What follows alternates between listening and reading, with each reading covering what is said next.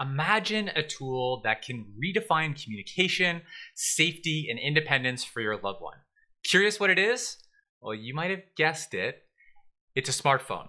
Now, I want to go into some details here with you on how a smartphone can be helpful for your loved one. But if you're like me or like I was, you might be thinking, well, my loved one who has a disability, they don't need a smartphone. Like, what would they need a smartphone for, right? That's how I used to think about a smartphone for my sister. But as I thought about it more, I had to shift my mindset because what I want you to think about is what is the impact of a smartphone to you?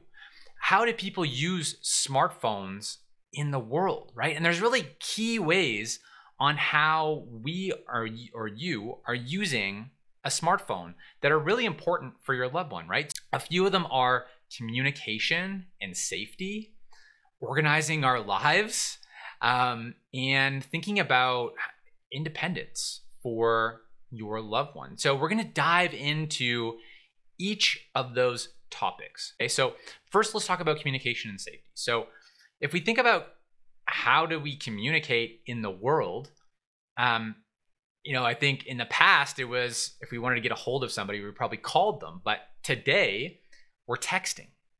So just a regular landline doesn't really cut it anymore in terms of keeping in touch with people, right? So we're texting people, we might be messaging them on social media, and the main way that those technologies work is through a smartphone. So it's important that our loved one learns to use that tool to not only be able to communicate with you, but with other family members um, and with other people in their circle, in their network, because that's how we build and maintain relationships. That's just how the world communicates. And if we don't, if our loved one doesn't have that tool and doesn't build that skill of communicating with a smartphone, then our loved one's excluded from those relationships. So we need to be really mindful of that. And that the light bulb might have gone on for you. I hope it did. Just around thinking about that and the importance of it. The next piece is safety. So for me personally, I don't leave the house without my smartphone. Is one of the reasons is, like if I jump in the car and I'm driving somewhere, like if something happens, I want to be able to call someone for help. Our loved one needs to be able to call for help, right? Um, and our loved one, your loved one, uh, might have additional vulnerabilities that you're concerned about. So, if our loved one has the knowledge and the skill to be able to text for help, to call for help, to hit an emergency button on their on their cell phone, to um, to access maybe emergency services or, or you know safety. Um, it's a really key tool that can provide security for our loved one, but also peace of mind for you, right? Like how much more peace of mind are you going to have if your loved one knows how to use that cell phone to communicate um, and message you, I need help, or call you and say, I need help, and for you to be there to coach them or you to to to go to wherever they are right? Super, super important, especially as we're thinking about independence, right? Because one day our loved one, your loved one, is going to um, need to be able to call other people for safety uh, or for help that might not be you.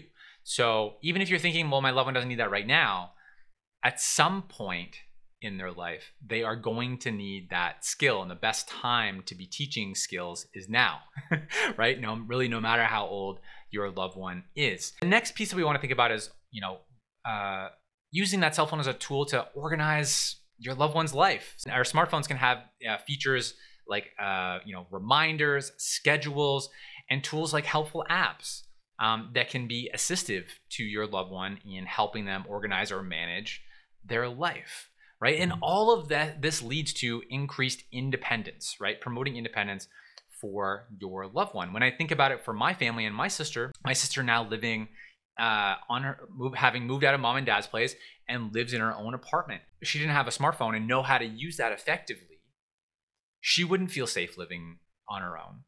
My parents definitely would not feel safe with my sister living on her own. And my sister has built that skill of being able to call for help, text for help, ask ask questions.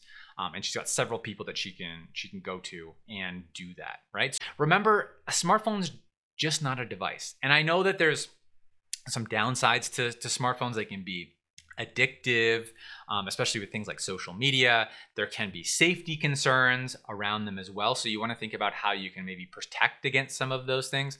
But remember, it's uh, got a huge, powerful potential benefit of supporting your loved one with communication, safety, organizing their life. So um, you need to figure out, uh, think through just carefully how to balance those things, right? So that smartphone is just not a device.